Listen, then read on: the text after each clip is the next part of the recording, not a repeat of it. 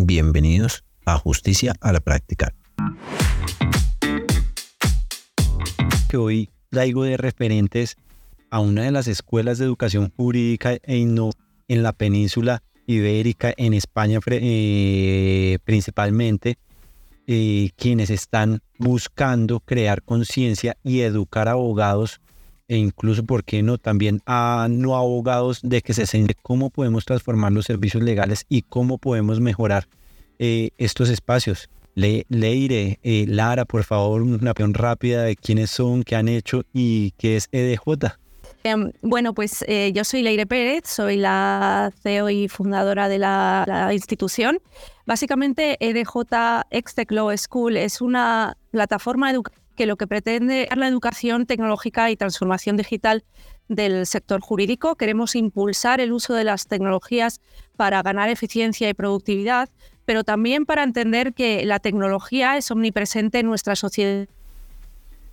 y como abogados estamos en el impacto en la sociedad para poder defender antes. Entonces ese es el objetivo detrás del nacimiento de DJ, que también se ha expandido al sector de, al sector de, los ingenieros especializados en inteligencia artificial justamente para enseñarles lo contrario, lo que es la regulación y la normativa alrededor de la inteligencia artificial, porque entre el desarrollo de la tecnología ético y pensando siempre en la ciudadanía y en el efecto social. Sí, bueno, por mi parte creo que las dos tenemos una trayectoria que, se complementa ¿no? para poder ofrecer este servicio de formación. Eh, por un lado, Leire es experta en toda la parte de transformación digital. Eh, ha estado muchos años, ocho años, en temas de digitalización y transformación de banca y seguros. Eh, pero la escuela detectó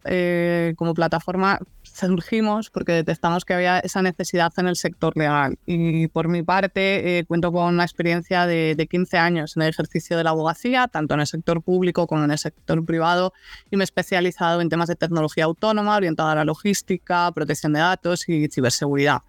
Y creemos que con estos dos perfiles podemos ofertar esa formación que, que estamos detectando que, que va a caballo un poco todavía en el sector legal. Bueno, y este tipo de situaciones, eh, muchos todavía son escépticos y lo vemos, lo afrontamos en, Latinoamérica, principalmente en Colombia, eh, de aquí y actualmente con el boom de estos dos últimos años de la inteligencia artificial, eh, puede acabar con el ejercicio de la abogacía. algo que me interesa de lo que comentas, Leire, es que también están trabajando y están ofreciendo educación continua a no abogados, principalmente ingenieros que se están enfocando en, inteligencia artificial para que reflexionen sobre los aspectos legales y los principios éticos que se tienen que hablar en esto. Entendamos un poco cuáles son los beneficios y acabemos con un poquito esos sesgos de, la tecnología en el ejercicio legal. Em, estamos notando, em, bueno, creemos que hay dos lados, de, tenemos que la abogacía debe ser capaz de comprender y en, más específicamente, por ejemplo, entender cómo funcionan los algoritmos de inteligencia artificial, cómo se toman decisiones, cómo son los datos de los que se están alimentando, qué tipo de resultados dan, estos resultados están sesgados, no están sesgados, o en el tema de mm, blockchain, por ejemplo, blockchain, cómo se está utilizando, eh, puede el blockchain ser una solución pues, de smart contracts eh, tener un testamento digital o puede ser una herramienta que se utilice para blanquear dinero. O sea, al final la tecnología un lado positivo, que es el uso que le demos las personas, ¿no? Un lado positivo y un lado... Eh, pero, pero también está el otro lado de la moneda y es quien fabrica esa tecnología, que tiene que ser capaz de entender eh, cuáles son la función eh, con la que se está fabricando esa tecnología pero también qué otros usos se pueden dar para que desde el diseño, desde el proceso inicial, se tengan en cuenta la normativa, la legalidad, los derechos humanos, incluso todas las violaciones eh, a, la, ley que se pueden hacer a través de la tecnología. Estamos viendo eh, con inteligencia artificial, estamos viendo temas de acoso, de amenazas, de... Em, robo de identidad, etcétera, que obviamente en, el ámbito de la ciberseguridad es, fundamental que se comprenda para poder eh, combatirlo. Entonces, por eso, por eso entendemos que, la ley y la tecnología van de la mano y son dos, dos herramientas que tienen que tener sinergias para, para, asegurarnos de que el futuro de la sociedad es el que queremos todos para nuestros hijos y nietos y nietos y futuras generaciones. Un espacio que brinda la plataforma de servijurídicos.com.co. 316-488-1034. Acá de hecho me planteo también eh, diferentes formas de aplicación, eh, entre esos por ejemplo la estructura de, la, de blockchain para aspectos de contratación con el Estado, contratación estatal, en donde tenemos que reflexionar muy bien cómo se debe regular esto. Lara, no sé tú qué aspectos ves eh, que la tecnología nos puede beneficiar, sobre todo tanto en simplificar estos procesos pero que asimismo requiere el acompañamiento constante de un abogado que reflexione en cómo estar cambiando esos principios normativos y esas reglas. Eh, yo creo que precisamente es el kit, ¿no? Yo creo que actualmente todas las tecnologías, eh, todas absolutamente, el blockchain, la inteligencia artificial, eh, algunas que ya llevan unos años con nosotros como cloud, tienen, necesitan una regulación que, que siempre va por detrás en, este, en este camino. Eh, entonces, eh, bueno, los principales eh, desafíos que nos planteamos es cómo podemos, desde el punto de vista regulatorio, irnos adaptando. Em, no, no, sé qué sentido necesitas una opinión técnica. Em, una opinión. Lo digo porque creo que es algo general. Claro, y, esto se viene más en, en, una opinión de aspectos éticos las personas que quieran contratar con el Estado, que quieran aplicar a contratación con el Estado, o eh, incluso el usuario eh, que administra y genera la contratación por parte del Estado, ¿qué beneficios puede llegar a ver que se aplique este tipo de herramientas? Pero también mismo, asimismo, el abogado, ¿cómo puede estar acompañando? Em, en España concretamente eh, se están llevando a cabo muchos proyectos de digitalización. Eh, se, se una digitalización de la justicia eh, que está suponiendo la aprobación, de hecho, hace un mes del Real Decreto 6-2023 que impone por la preferencia de los juicios telemáticos, la necesidad de presentación de documentación absolutamente digitalizada, el control del expediente judicial de forma digitalizada también de la administración, de, la administración electrónica. Entonces, evidentemente los abogados tienen que sumarse a, ese campo porque si no, no van a poder prestar ni los servicios mínimos, no van a poder ni asesorar a los clientes en los trámites más básicos, de cómo se procede, de cómo se realizan y también de las cuestiones de fondo en las que está impactando esta tecnología. Entonces yo creo que los principales beneficios que vamos a encontrar los abogados es en esa forma de trabajar. Eh, se va a tiempos, hay numerosas herramientas que, permiten, eh, primero, como digo, interactuar con esa administración de justicia y luego, por otro lado, funcionar de manera más eficiente a nivel despacho. Eh, desde cuestiones de facturación manual que se venían haciendo, mm, manual entre comillas, porque sí que ya utilizábamos a lo mejor una herramienta de este, pero, pero claro, tareas muy, de forma muy rudimentaria, que ahora actualmente hay numerosas herramientas que nos permiten con un software rápido hacer toda esa tarea o la búsqueda de jurisprudencia, eh, que antiguamente, ya hace muchos años, los que tenemos muchos años ya, lo, hacíamos a través de libros, luego ya avanzamos a las bases de datos, pero es que actualmente las bases de datos permiten una búsqueda concreta de jurisprudencia de lo que necesitamos, de la argumentación contraria, de la argumentación a favor. Entonces, como yo creo que el beneficio sobre todo es la optimización del tiempo. Eso es el chip que yo creo que tenemos que tener todos los abogados y tiempo que vemos que beneficia también en esencia al cliente, al usuario eh, de la administración de justicia, la, persona que busca un abogado eh, que todavía siga aplicando formas tradicionales del ejercicio o un abogado eh, que busque optimizar sus utilizantes, ya sea en optimización de servicios de Legal Tech o incluso planteándose servicios en entorno a la innovación con el legal design para que éste lo entienda a que el usuario final lo entienda. Eh, consideraría yo que eh, el, usuario que en esencia eh, es quien se debe llegar a ver beneficiado con la administración de justicia, también eliminaría muchos sesgos de cómo funciona esto, de principalmente lo que más pasa y que por ejemplo en, en Colombia se ve es que la justicia es muy lenta. Muchos procesos se pueden llegar a demorar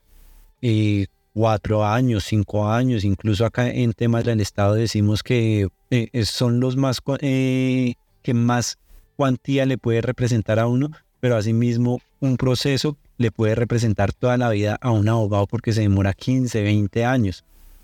Consideraría yo beneficios también usuario, un usuario que sea capaz de identificar un abogado proactivo en estos servicios. En este sentido, hablemos un poquito más eh, de lo que han visto ustedes eh, en el al legal design. ¿Qué consideran ustedes que ha sido muy beneficioso en el legal design? Eh, en España, respecto al legal design, hay una, un proyecto desde el año pasado que a mí me ha resultado muy interesante, eh, al final el legal design lo que busca es eh, orientar eh, a los ciudadanos, facilitarles la flexibilidad que se dice permitir, en definitiva, utilizar un lenguaje más coloquial. No, no tan jurídico, no tan técnico, no, no tan alejado del usuario final de la justicia, que al final es una persona que tiene un problema y que se la estamos resolviendo entre profesionales del derecho, entendiéndonos nosotros, pero a veces sin que la propia persona entienda lo que está ocurriendo en su propio asunto. Eh, en España el año pasado se implantó un proyecto que se llama Sentencias de Lectura Fácil y que es simplemente la aplicación del Legal Design Thinking a, la, asistencia de la justicia. Y que, eh, una vez se han emitido las sentencias en su forma tradicional, se solicita un proyecto de lectura fácil que además desarrollan eh, profesionales de, por ejemplo, de logopedia o de traductores para adaptarlo incluso no solo un lenguaje más sencillo, sino incluso un lenguaje eh, adaptado a las diferentes patologías o discapacidades cognitivas que pueda presentar la, persona que tiene, eso es en definitiva, si se dicta una sentencia, eh, con sus fundamentos jurídicos y su fallo, lo que se trata es de explicarla en unos términos más llanos, más coloquiales, que la persona pueda entender lo que a él afecta. Es decir, usted va a tener que pagar este dinero o va a recibir este dinero por este motivo y la persona condenada es la otra persona. Em, y esto, por ejemplo, se lo implantó el Tribunal Supremo el año pasado. Ya ha habido dos sentencias en este sentido para ayudar a dos víctimas de agresión sexual que, presentaban una patología, una discapacidad cognitiva. Y la verdad es que yo creo que está teniendo mucha, mucha acogida. Mira, eh, ahí sí lo pongo yo también eh, en aspectos Colombia. En aspectos Colombia no tenemos un proyecto o unas instrucciones claras eh, por parte de los directivos en materia de la judicatura pero sí ya tenemos un par de sentencias que están muy enfocadas a que la persona eh, a la que se le está garantizando sus derechos comprenda qué es lo que se le dice, que en esencia es parte del ejercicio del abogado eh, explicarle y traducirle todo esto, pero asimismo si el mismo auto, la misma, el mismo fallo eh, sale directamente a un niño, que principalmente han sido para niños, para dos niños, uno en relación de en materia de, sucesiones y uno en relación de beneficios por eh, la pensión que se le lleva a adjudicar a este menor por el fallecimiento de sus padres. Eh, si se piensa en el usuario, y que una vez llamamos también a, todos los operadores de la rama de la justicia acá en Colombia, si piensan en el usuario, pues eh, asimismo se, se, va eliminando este sesgo, ve el usuario la administración de justicia es que es muy tedioso, es que es muy complicado, es que es muy técnico, es que eh, también se quedan con esa idea de que no garantizaron su derecho o garantizaron mal su derecho, que era lo que él pedía o que, era que esto no era lo que él pedía porque precisamente no entienden el fallo. Y eh, para que empecemos a reflexionar sobre esto, ya que vimos las necesidades, eh, hablemos sobre los procesos de e-learning que es donde ustedes son, son, son fuente y son fuertes eh, para sensibilizar y poder crear contenido de cómo eh, aprendemos a aplicar ya sea el Legal Tech o el Legal Design o cualquier otra metodología de innovación eh, a, través del derecho. ¿qué es el e-learning? ¿Por qué exploraron ahora sí ustedes con EDJ estas fuentes? Bueno, el e-learning no deja de ser otra cosa que formarse a través de canales digitales. O sea, igual que estamos ahora nosotros en una videoconferencia, podríamos estar aprendiendo, eh, uno podría ser el profesor y el resto podríamos estar aprendiendo de esa persona. Entonces, lo que posibilita es que cualquier persona tenga acceso a, conocimiento de alto nivel, independiente de ese conocimiento esté en su ciudad, en una universidad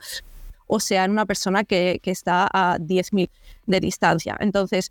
lo que estamos viendo con el e-learning es que esa necesidad de formación que, el sector legal eh, de, tecnología, de procesos, etcétera, de eficiencia, legal tech, etcétera, esa necesidad de formación puede venir de dos lados. O puede venir por el propio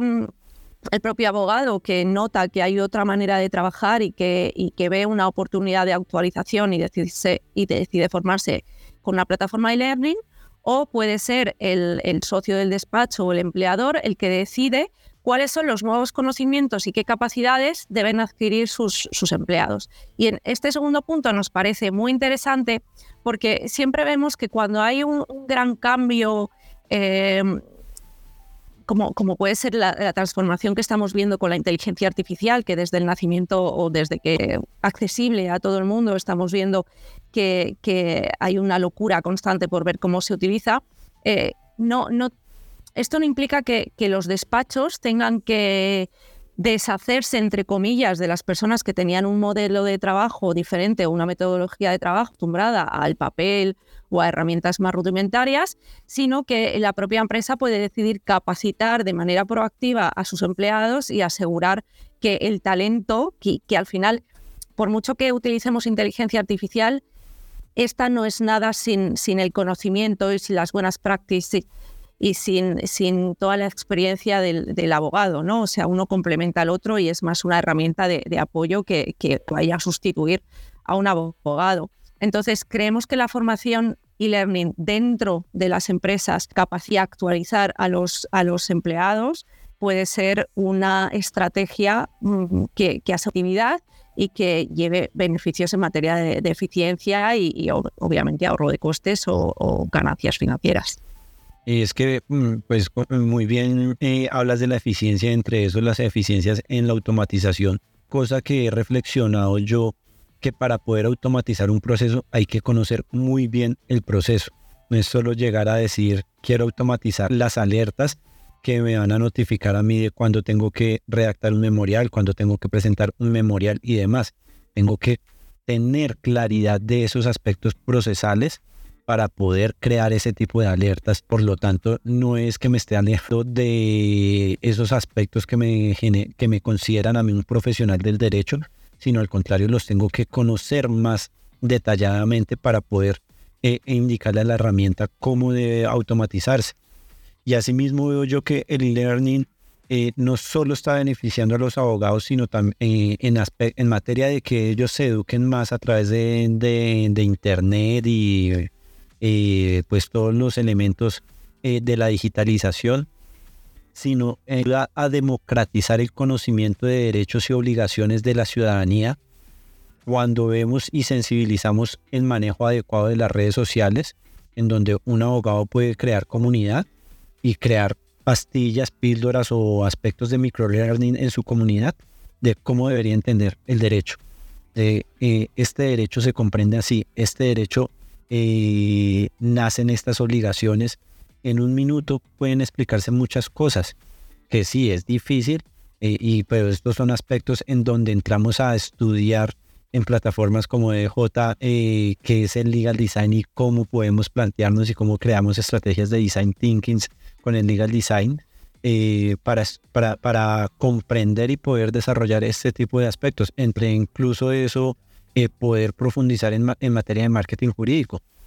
un espacio que brinda la plataforma de servijurídicos.com.co. Síguenos en todas nuestras redes sociales o puedes comunicarte al 316-488-1034. No olvides compartir nuestro contenido, así podrá llegar a muchos más oyentes. Incluso estamos viendo que las redes sociales están surgiendo como un una plataforma para acceder a los abogados. No sé si, si te has dado cuenta, Andrés, que en Facebook eh, o Instagram podemos ver eh, perfiles de abogados o grupos de abogados que se dedican muchas veces a ver problemas de, personas que quizá o no tienen la capacidad económica o no tienen seguridad para tomar decisiones y, y necesitan contar con, con, de manera muy rápida con, con, un abogado. Entonces estamos viendo cómo las redes sociales al final eh, se están convirtiendo en, en, el sustituto del abogado eh, que tienes en, tu ciudad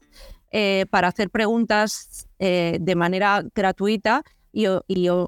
obtener orientación sobre algo que nos preocupe a, la ciudadanía. Yo formo parte de varios de estos grupos en los que las personas preguntan desde problemas de divorcios hasta herencias, temas más bien civiles, pero, bueno, que, al final es otro canal eh, que se está utilizando para, que la justicia se democratiza y llega a todo el mundo independientemente de que tenga esa capacidad económica de, tener que eh, a, a, un, abogado para que le asista.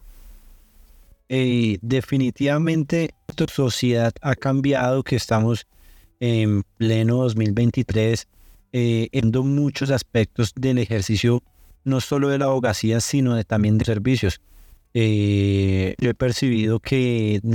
eh, tristemente todavía es poder socializar con abogados y que muchos abogados incluso tienen el sesgo de cómo las redes sociales lo pueden beneficiar. Todavía se considera que las redes sociales son un punto de perdedera de tiempo, sobre todo para la juventud. Pero si podemos ver que jóvenes también nacen y comprenden de hecho que los jóvenes son quienes se deberían sensibilizar más en el manejo adecuado de las redes sociales, mientras que están detrás de esto para poder crear este tipo de contenido, Lara. Sí, eh, sí, por supuesto. Yo creo que, primero hay una parte en que, que olvidar a, los jóvenes o la adolescencia en el uso de la red, así como bien dices, simplemente como de tiempo. Eh, no, solo no es beneficioso, sino que es muy perjudicial, porque ya sabe los riesgos que presentan las redes sociales y como todo y como toda la tecnología si se utiliza bien, es maravilloso y, yo coincido en lo que venís diciendo, que para los abogados se ha convertido en una herramienta más de, marketing, de publicidad, que lejos de lo que piensan abogados ya, más tradicionales, más alejados de que les va a perjudicar la imagen, yo creo que permite acercarse más a, los clientes, bueno, a los ciudadanos en el sentido de acercarse, también a potenciales clientes, llegado el caso. Eh, sin embargo, por otro lado, sí, ese riesgo de, que quizás son los perfiles más jóvenes eh, y por controlar un pues es necesario controlar y tener conciencia del contenido al que acceden. Que bueno, en el caso de, perfiles de abogados o servicios jurídicos vamos a entender que es todo razonable, pero que, existen numerosos perfiles o riesgos que ya los vemos como delitos sexuales, grooming o acosos a través de, de estas redes. ¿no? Eh, pero yo, yo quería apuntar además, en este sentido que estabais comentando, de, de, la cercanía o de la potencialidad de la tecnología de acercarse a los ciudadanos, eh, un, una cuestión que, que, a mí me resulta muy interesante, que se lleva quizá con, sumada a la inteligencia artificial, es muy reciente, pero como sistema ya existía, que son las plataformas digitales para resolver conflictos. Eh, ya existen determinados tipos de asuntos que se van a poder resolver y que se están pudiendo resolver a través de estas plataformas digitales, que yo creo que es otra forma de acercarse a la ciudadanía, de ser más accesibles y además desde una manera menos costosa que la justicia eh, y, y, más rápida, porque en España tenemos el mismo problema que comentabas hace unos minutos de, de la, del colapso ¿no? de la justicia en Colombia. En España estamos exactamente igual.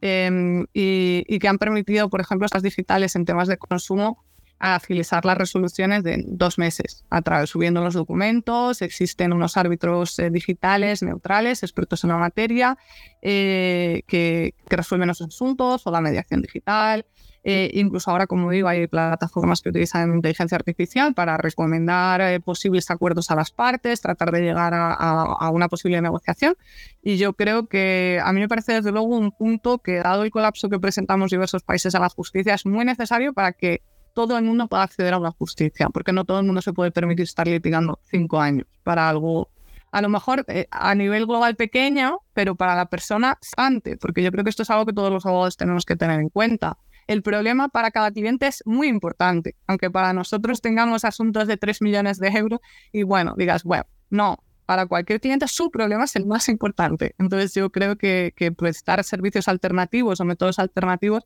también es una forma de acercarse a, la ciudadanía.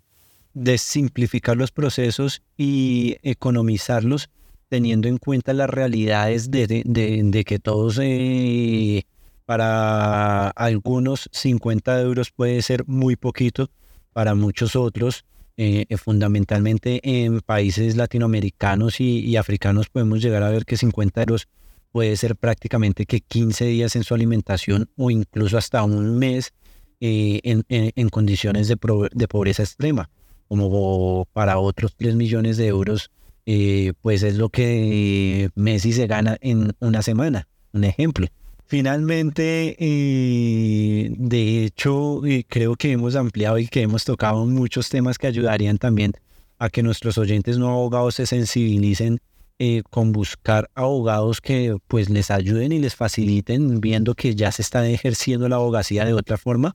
y puedan comprender también de forma más rápida y expedita sus derechos que en un servicio tradicional y que nuestros abogados, fundamentalmente estudiantes de derecho, a quienes les envío un fuerte saludo,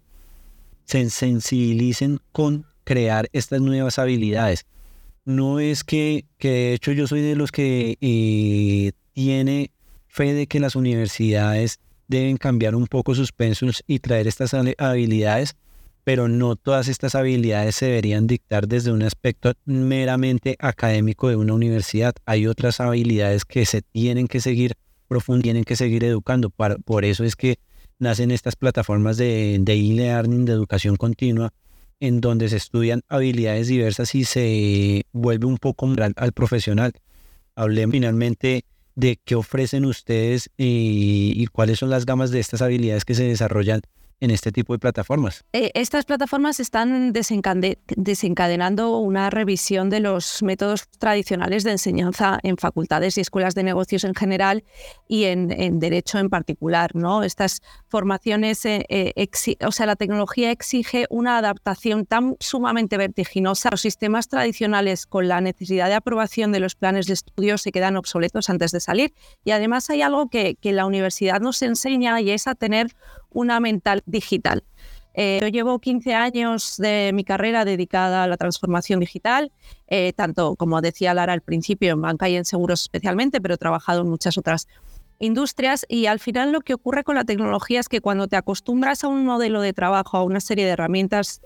luego te las cambian. Entonces tienes que tener esa, esa habilidad innata de, de saber estar acostumbrado a trabajar con herramientas, tener una mentalidad abierta a los cambios, ser consciente de que lo que hoy funciona de una manera, mañana puede ser optimizado por una nueva herramienta. Entonces, todo esto no se, no se enseña en universidades y es algo, eh, parte que nosotros llevamos en, en EDJ, parte de la de la formación y, de lo que queremos transmitir a nuestros alumnos es que hay esa mentalidad de, cambio constante, de adaptación constante, eh, porque al entender las tecnologías y al seguir la evolución de las tecnologías, estas te van a ir empujando en esa dirección. Entonces, nosotros tenemos eh, másters eh, de tecnologías exponenciales y su impacto legal, de protección de datos, de ciberseguridad, y todas estas materias tienen, van cambiando tanto legislativamente como tecnológicamente, y eso implica que, la actualización debe ser constante y continua a lo largo de la, de la carrera. Y, del ejercicio profesional eh, más allá, complementos de, de la universidad, y finalmente no sé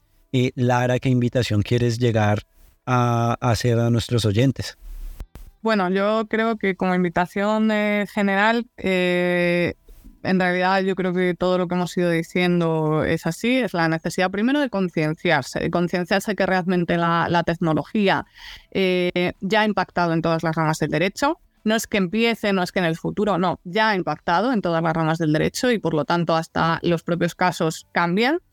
Eh, como decía antes, Leira hablaba del derecho de familia. Yo he hablado con abogados que a veces te comentan, bueno, y a divorcios esto no va a cambiar. Eh, pues ya hemos visto casos en los que se ha intentado, por ejemplo, una ocultación de bienes al cónyuge a través de criptomonedas por ponerlo. O sea, más, más allá del derecho penal, que todos estamos quizá más concienciados de que sí que se están produciendo nuevos delitos, que por supuesto, pero es que eh, en el derecho laboral, por ejemplo, también ha cambiado. Es necesario realizar muchas evidencias digitales con un peritaje concreto, informático, para probar ciertos casos de despido de personas que teletrabajan. Ámbito mercantil, el panorama de, de las fusiones y adquisiciones gracias al blockchain se puede realizar de otra manera. Entonces, como decimos, eh, yo creo que lo más importante es primero mm, tener el chip de que hay que cambiar, eh, hay que concienciarse de que ya no vale, que no vale solo con el conocimiento teórico estudiado, sino, como decía Leire, esa actualización constante. Y además un conocimiento constante de actualizarse de tanto a nivel de fondo como a nivel de procedimiento. A nivel de procedimiento, además, porque eh, si los clientes ya tienen ese cambio cultural, ya buscan en la red rápidamente un abogado, van a un marketplace de abogados, eh, si tú no les atiendes en 24 horas, van a buscar otro abogado. Entonces, eh, en vida más nómada digital, mm, en, una población completamente de nativos digitales, eh, también si no nos adaptamos a esos procesos, nos vamos a quedar fuera del mercado, vamos a perder esa competitividad. Entonces yo creo que hay que concienciarse de los dos aspectos y, una vez concienciados decidir adoptar las medidas necesarias para, para solventarlo. Eh, formarse y además, como, como decía Leire, formarse de manera continua, porque el problema es no vale me estudie yo las herramientas que tengo hoy, porque claro, lo que había hace un año, lo que hay hoy, ya es otra cosa. Eh, evidentemente tampoco hay que, dicho así, volverse locos, porque uno cuando está en un proceso de transformación digital en un despacho va a tener que tomar unas decisiones y no puede estar constantemente haciendo cambios e improvisando pero, pero sí tener un poco la, mentalidad del cambio en la cabeza, de la digitalización y de encaminarse en, ese sentido. Eh, entonces, bueno, yo invitaría un poco a, la formación continua y a digitalizarse además de, de, manera práctica, no solo teórica, como tú comentabas. Poder reflexionar en cómo vamos a optimizar nuestros servicios y cómo vamos a beneficiar a nuestros clientes no solo que porque va a ser cliente que nos puede pagar honorarios muy cuantiosos con los que pues, nos podríamos llegar a pensionar muy jóvenes, sino también el cliente que invita eh, pues a reflexionar nuestra profesión es el cliente que no tiene cómo llegar a acceder a una administración de justicia y por lo tanto es más vulnerable en un entorno social para que se garanticen sus derechos a todos los clientes y eso es lo que, lo que permite eh, la tecnología en estos momentos, poder democratizar acceso a la administración de justicia. Por eso me gusta mucho eh, el lema que ustedes eh, caracterizan en su página, la tecnología moldea la ley, redefine la tecnología para seguir constante reflexión y que, que nosotros como juristas, como profesionales del derecho, reflexionemos muy bien en cómo vamos a poder optimizar y a impactar más a la sociedad eh, a todos nuestros oyentes, pues eh, los invitamos a que estén muy pendientes de nuestras redes sociales y, de muchos convenios que estaremos hablando con EDJ Extess Law School para que puedan acceder a grandes descuentos eh, en los máster que ellos ofrecen y poder estar optimizando y mejorando sus capacidades profesionales. Nos podéis encontrar, si queréis, en www.edjxtechlowschool.com y allí eh, tenemos un montón de, información, tanto guías gratuitas como artículos en el blog y por supuesto todos nuestros más que eh, también, también estamos intentando aportar valor a la comunidad de manera eh, gratuita con, actualizaciones de contenido, noticias, nuestros propios, lo que está ocurriendo en el mundo tecnológico y las legislaciones, etcétera. Así que os animamos a, visitarnos también. Inscribirse a la newsletter que muy juiciosamente la Irei Pérez está enviando, si mal no estoy, todos los lunes. Sí, correcto, estoy enviando las, las newsletters y ahí un poco reflexiono sobre lo que, lo que veo que ha ocurrido. Y mensualmente también estamos enviando una con todas las novedades que están ocurriendo en nuestra, en nuestra institución. Correcto, ahí fiel leyente de, de, esas, de esos correos y todo lo que vas publicando en el blog una vez a la semana para irme manteniendo al día. Eh, muchas gracias por participar eh, en este espacio. Espero que nuestros oyentes, los no abogados, reflexionen y que vean que los abogados nos estamos preocupando por poder democratizar el acceso y hacerles comprender cómo garantizar sus derechos y que hagan un ejercicio adecuado de sus obligaciones. Y a todos nuestros oyentes, abogados y estudiantes de derecho, eh, invitados a constantemente estar reflexionando y mejorando sus capacidades profesionales. Lara, un saludo final. Eh, bueno, muchas gracias por invitarnos, lo primero, por darnos la oportunidad de colaborar contigo en esta mm, labor de concienciación tan, tan necesaria para el sector legal, que quizás sigue siendo un poquito reticente, al menos en todos estos temas de digitalización que asustan incluso un poco a veces, nos da un poco de tecnofobia eh, hablar de esto, suena a algo que tiene que hacer otro, un ingeniero. Eh, y, yo creo que por eso es fundamental eh, este tipo de, labor con la que realizas para, para, intentar cambiar un poco esa mentalidad y, y introduciéndonos poco a poco en, un camino que, que, ya otros sectores han hecho hace tiempo. Eh, y bueno, por darnos esta oportunidad de, colaborar contigo. Bueno, muchas gracias. Nos estaremos escuchando en siguientes capítulos.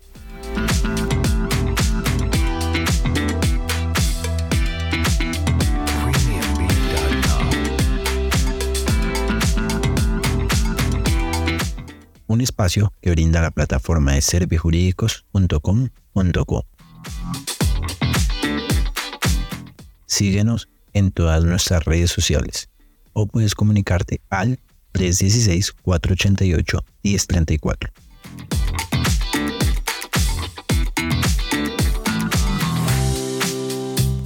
No olvides compartir nuestro contenido, así podrá llegar a muchos más oyentes.